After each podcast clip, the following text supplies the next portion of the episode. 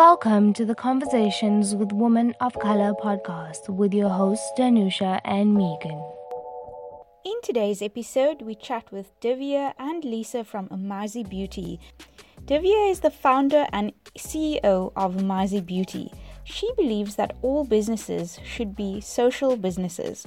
Lisa is currently the CFO her purpose is to change the landscape of the health and beauty industry by championing the economic inclusion of women. These powerhouses are on a mission to change the beauty industry by training women of color to become business owners. Divya and Lisa unpack financial matters, amongst others, and explain how they are impacted by the lack of diversity in the industry. They also punt the importance of creating our own tables. Divya and Lisa, welcome to Conversations with Women of Color. Question for Divya. Please tell us more about Amazi Beauty and why you created it. So, Amazi is a social business, or uh, otherwise known as a social enterprise, which I think is still a very new concept to South Africa, but is actually kind of uh, gaining a lot more traction internationally as the more sustainable form of practicing commerce in general. So, we're a social business, and our purpose is to innovate opportunities, platforms, and models that champion the economic inclusion of women. Um, and you know, we began that journey by launching a holistic skills development and income earning creation uh, program where we trained young unemployed women to become beauty professionals and then we introduced them to the world of work through a 12 month learnership at our stores. Um, in, in essence, the structure of our of our group is we have both a nonprofit and for-profit company that sits side by side and they work symbiotically to create what we believe is sustainable economic progression and inclusion for young women. Um, and our you know our take on economic inclusion is that it's not enough to arm someone with a skill they need mm-hmm. to be able to access an earning opportunity with that skill. They need to be able to grow that income. And eventually, they need to be able to invest in assets because asset ownership is the real economic inclusion. So, everything that we do within Amazi, all of the various avenues that we create for women to connect into the formal economy and grow themselves, really keep in mind what our end objective is, which is to see more women owning more assets, owning more businesses, and economically thriving. Um, so yeah, that that that's who we are. Um, I think you know over the period of COVID, we've we've obviously all learned that COVID has reshaped the format of how we all earn um, and how earning opportunities are going to be created in the future. So, over this period, it's also given us an opportunity to just go back to those foundational questions and ask ourselves whether the format of the problem has changed. And if it has, how do we want to respond to it? So, you know, we've kind of taken the past few months to actually introduce um, new ways in which we're trying to get more and more women to be economically included and economically thriving the most recent of which is our digital knowledge hub, which we're super, super, super excited about. Um, basically, a digital learning community where we're encouraging any woman out there who's looking to um, become more self reliant, uh, back herself more, to kind of join our community, access our learning content, have conversations with us, and grow with us. So that's who we are. Um, that's what we're passionate about. That's what we believe our purpose is centered on. And um, yeah. Awesome. That sounds amazing. And that's why we have you on the show today.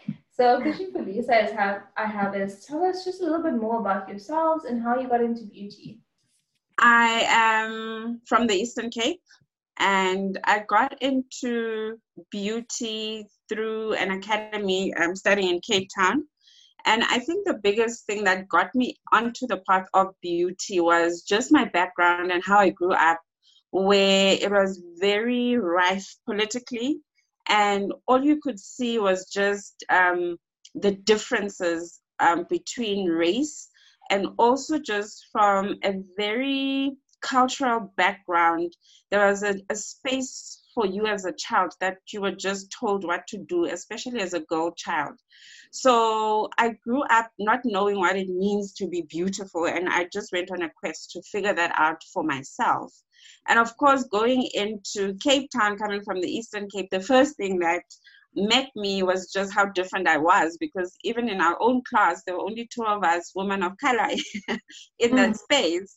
So the, the question around beauty and what that means for me went beyond what is on the surface. It was more interrogating myself. What do I believe about myself is beautiful, and how do I create um, a platform for other women to identify their beauty within um, your, your, your commercial beauty spaces. Even our learning material, Megan, was um, you would see a skin analysis, for example, of uh, uh, uh, another type of woman, but not a woman of color, and you are mm. trained and indoctrinated in those methods, but you're like, this means I can't even treat my own skin. There's no yeah. solution for my own skin.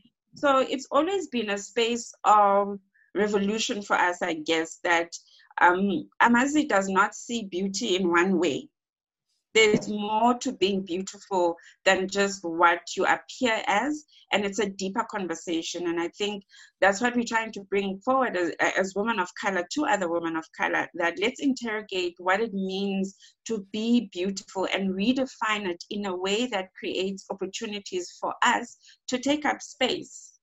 So that, that's how i got into it Oh, that is amazing. Um, I love the fact that um, you don't see beauty in one specific aspect, and you trying to, you know, scratch the surface and redefine um, what beauty means for you. I think that is really powerful. Um, I have a question for Divya. So, women of color face racism daily. I mean, it's it happens in every single industry. It's not exclusive to one we have to work twice as hard to prove ourselves. In an mm-hmm. ideal world, what does inclusion look like to you?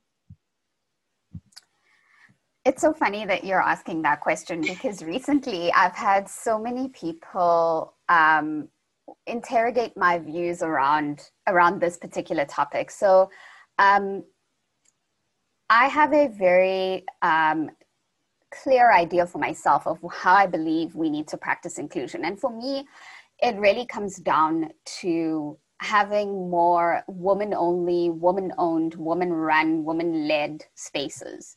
Um, and I think, you know, just to, to kind of give you a little bit of insight into that, there is a big difference between inclusion and transformation. Mm-hmm. Um, transformation is about being persistent enough to install yourself in a space or a system that didn't want you there to begin with.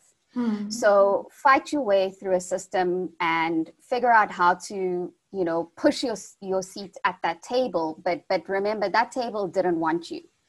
Mm. Um, that's transformation, and I think transformation is an agenda that our country is very used to. I mean, it defines the way the previous generation thought we needed to tackle the system. Mm-hmm. Inclusion for me is a completely different agenda. Inclusion mm-hmm. says the system is broken and we have to create a completely new system. Mm-hmm. We're not going to waste our time fighting for a seat at your table we're going to build our own table and the image of our table is going to be the way that it should have should have been done all the way back then. It should have been inclusive all the way back then. It should have considered us all the way back then. Um, it should be a reflection of us. And that's what inclusion to me is. Inclusion is not about trying to manipulate a space that never thought about you in its architecture it's about creating a completely new space, a new system, a new economic structure where the representation comes right at the birth. You know, um, I always say to people, it it it makes me sad and it also makes me laugh at the same time when I hear about these um, titles like Chief Diversity Officer and mm. Chief Transformation Officer, mm. um, because Firstly, I just feel so sad for the for the woman uh, holding that space. You know, it must be such a toxic space to hold. Um, but beyond that, I just think that all of the emotional and mental and financial resource you're trying to to to spend and use manipulating a system that doesn't want you, why don't you just invest it in a new system? You know, mm-hmm. that's why I keep encouraging people, um, particularly brown and black women. Inclusion is about you going out there, backing yourself, and building your own table. It's not about you wasting your life trying to fight for a seat at a table where you're not wanted. I absolutely love that. And I totally, totally agree with you. We need to take up space and we need to build our own tables. So, speaking about that, do you find the beauty industry being inclusive of women of color? No, no, not at all. Um, I mean, and I think Lisa would probably be way better suited to weigh in on this because I actually have no interest in the beauty industry. Um, I'm an economist. I'm an economist by trade. Specifically, I'm a development economist. And what interests me is economic frameworks and economic structures. And I think beauty in South Africa, in particular, is actually a very complex and very interesting economic conundrum.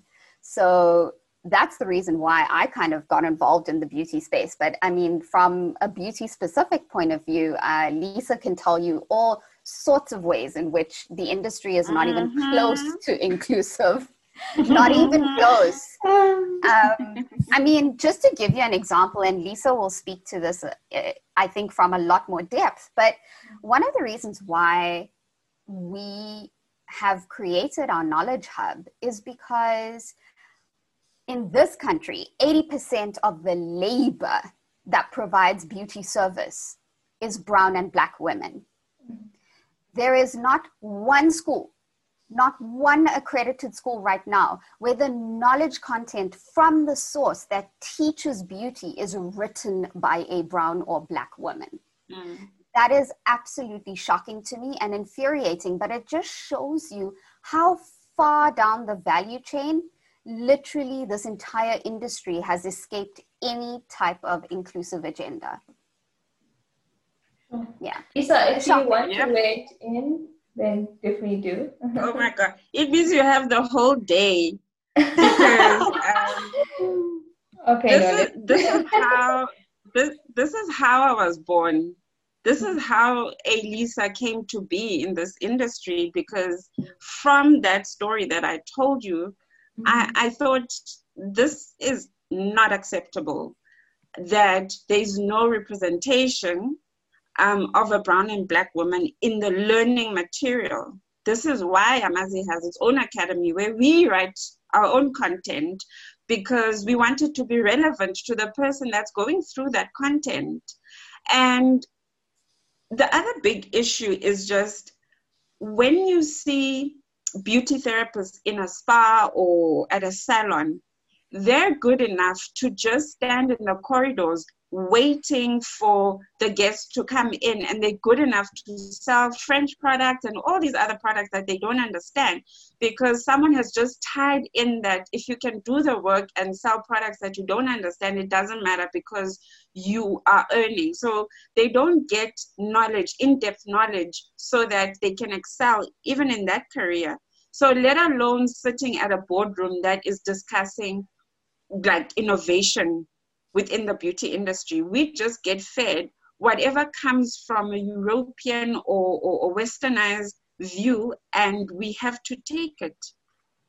So it's very exciting to even see some of the progression in, in South Africa to see brown and black women making and formulating their own products with indigenous ingredients that we understand that will suit our skin type and solve our problems. Even the hair care is doing this.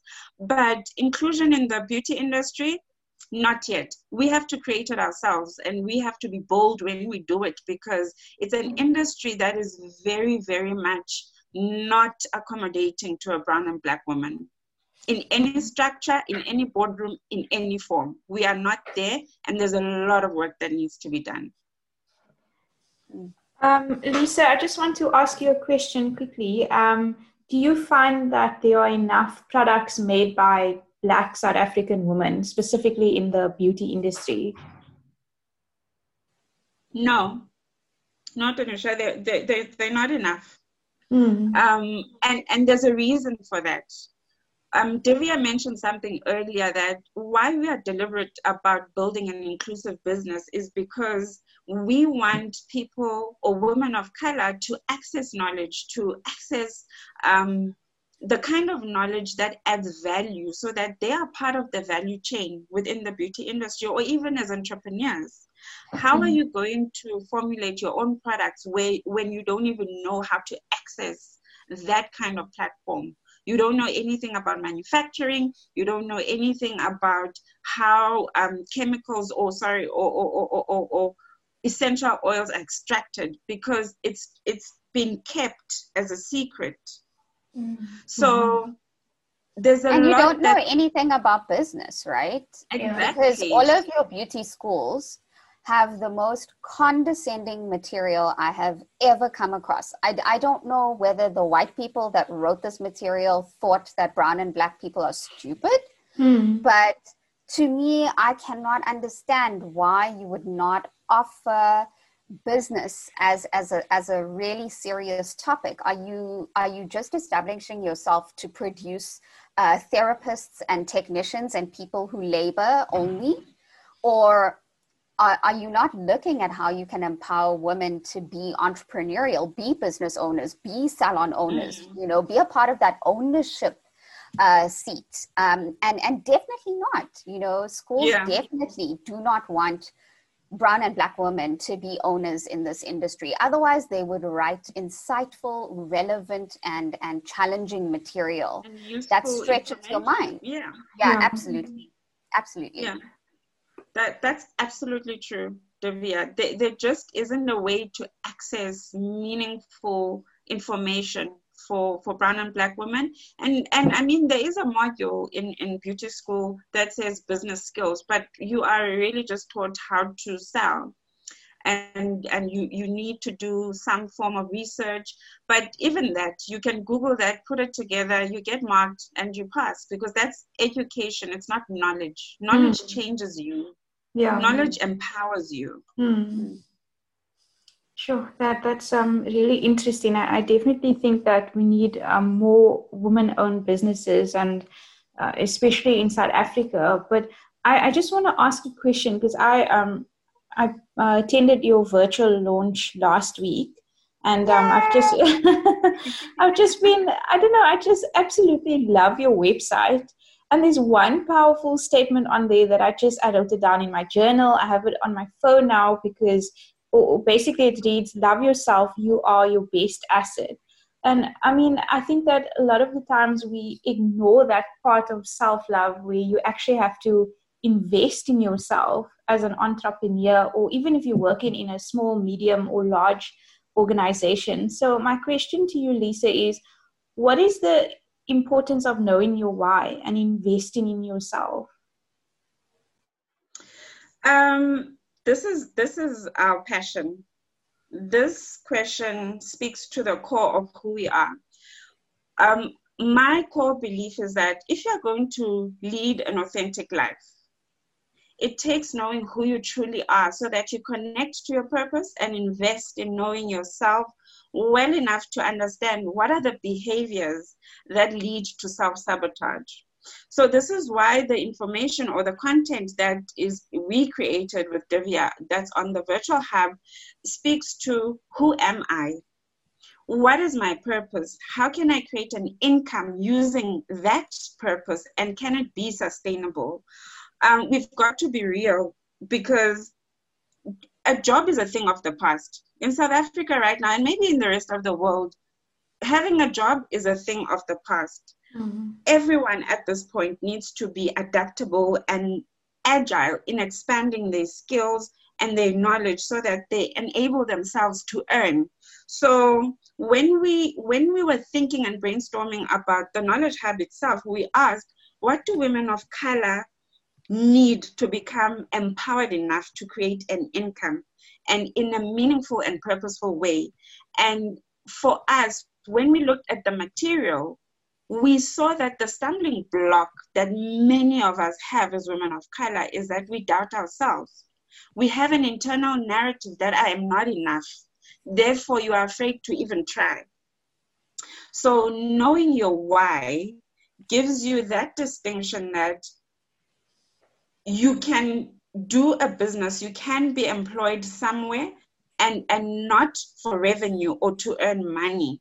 But when you're connected with your core belief of who you are and you're trying to solve a real problem, you are then connected and you start creating spaces where you find like minded people who have a similar purpose to you, who then complement your strengths and your weaknesses so that you build something bigger than yourself. Because the journey of the woman that that that we we work with and the woman that we spoke to when we were we were creating the knowledge hub was about how do I shift my mindset to have a spirit of winning beyond the pandemic. And it starts with asking yourself, why? Why am I even here? Is what I want to create going to make a difference in anybody's life? Can I sustain it? And how who do I collaborate with? Mm-hmm. And and when you start looking at that, it starts to to feel like a puzzle that's coming together because when you truly lead yourself in an authentic manner it doesn't matter what other people say out there as divya said you create your own table you don't keep knocking on other people's boardrooms wanting to to go in you discover the power within your own self to say right i'm not going to sit at other people's tables. I'm going to build this table. I'm going to sit on it. I'm going to make it long enough for other women of color to come in so that we share the knowledge together and not keep it to ourselves. So mm-hmm. this is the space that we, we are trying to create virtually, and it is the first leg of, of what we're building to and uh, what Amazi is evolving into. We just want to inspire those women to say, this is what we've learned. Let's inspire you to, to, to start your own thing, to be the best version of yourself, because whatever your past has been doesn't define who you will be in future. But you've got to acknowledge that and, and grow and collaborate with other women on the same journey as you. That's really powerful and knowledgeable. Um, really inspires me as well. Thank you so much for sharing that knowledge um, with us. A question I have for Lisa uh, as well is on your website, you have a powerful statement which reads No matter your aspiration, we believe the best place to start with is yourself. The more you understand yourself and learn to lead yourself, the better equipped you will be to realize opportunities that align with your aspirations. Very often, women have these amazing business ideas, but they don't go through with it why is this the narrative for so many women of color? Do you think it's the lack of support, resources, maybe finances that keep them from pursuing their purpose? Sure, there are there are many reasons, but I'll, I'll just try to limit my answer.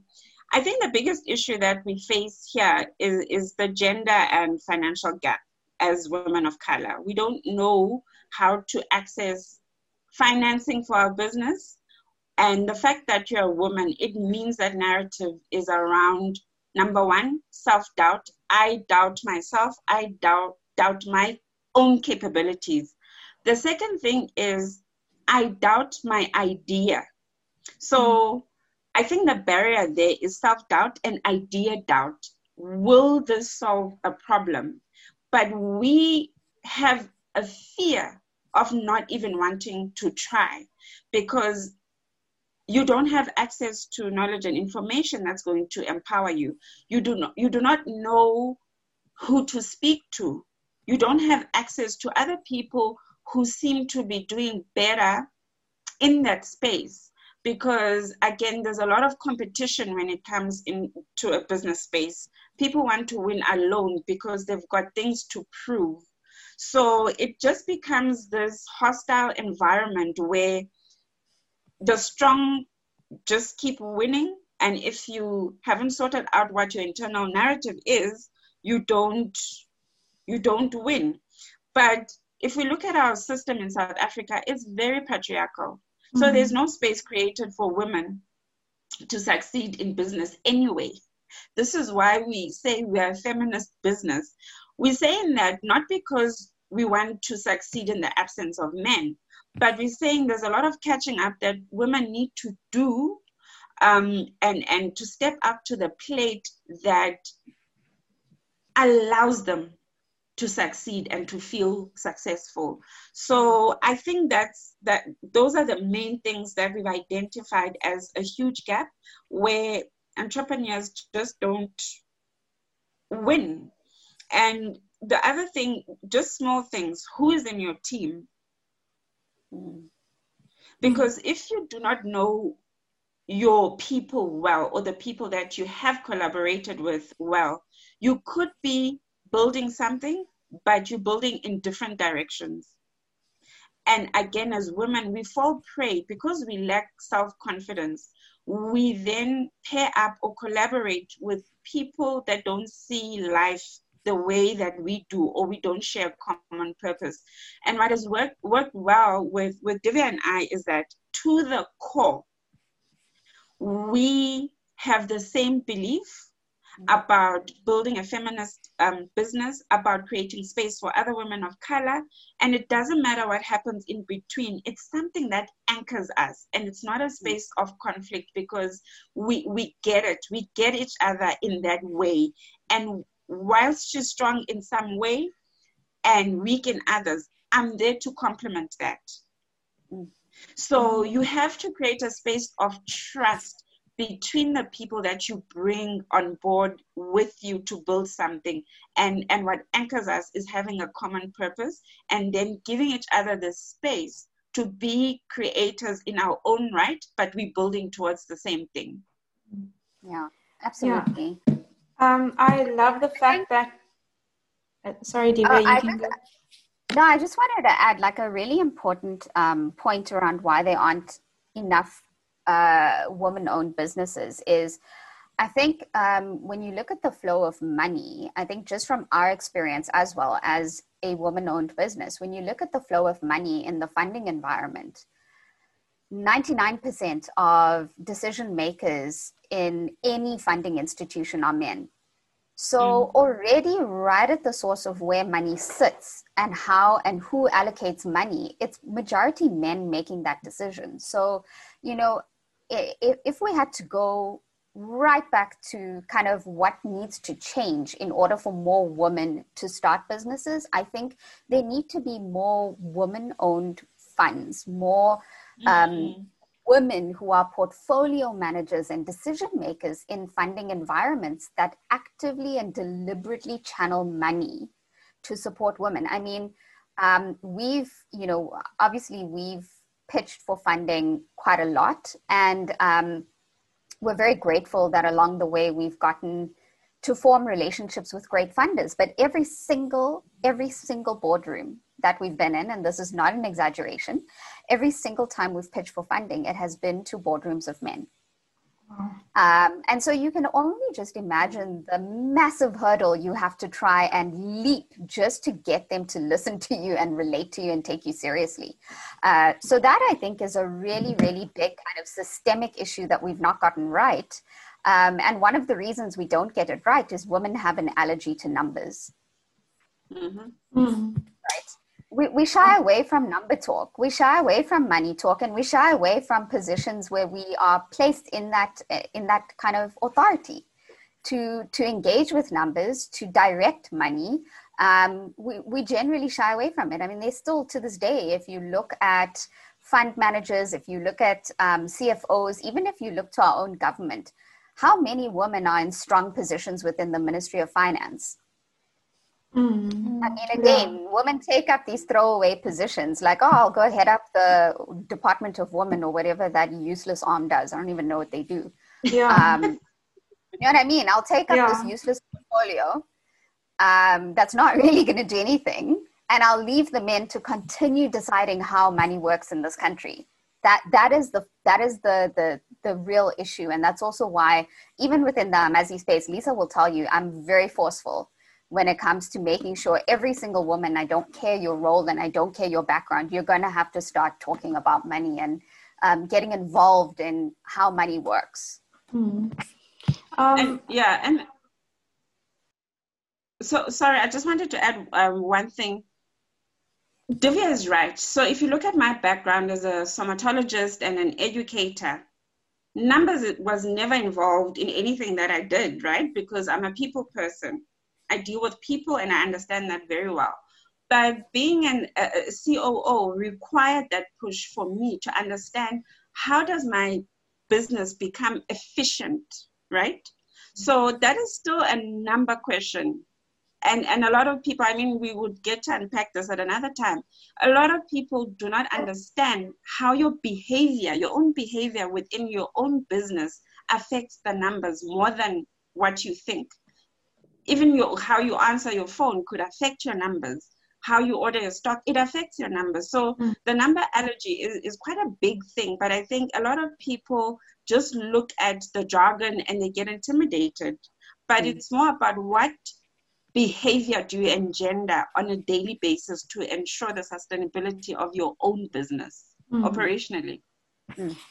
Yeah, and I, I just um I think that the knowledge hub is amazing because it equips women with those tools from you know not only knowing yourself or leading yourself authentically, but also you know awakening your why, and then that very important question: Can I create an income with my why?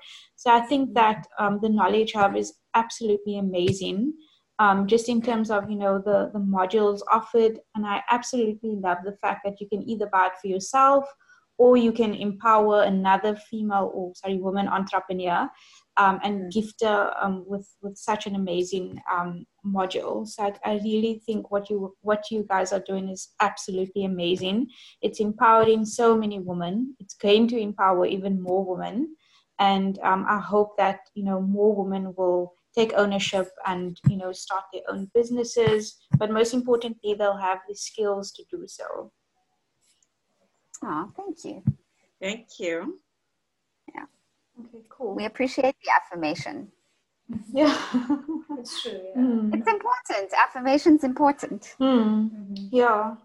So, um, thank you so much, ladies, for joining us today. We've unfortunately run out of time, but I definitely think we need to continue this conversation because there's so many uh, layers to, you know, being an entrepreneur and just, you know, the the skills that um, women need to have and women need to learn. So thank you so much for joining us today.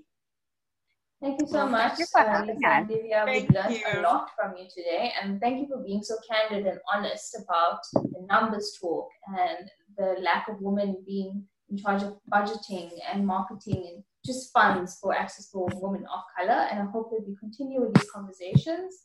And yeah, thank you once again. Uh, thank you both so much. And thank you for creating such a fantastic platform. It's so needed.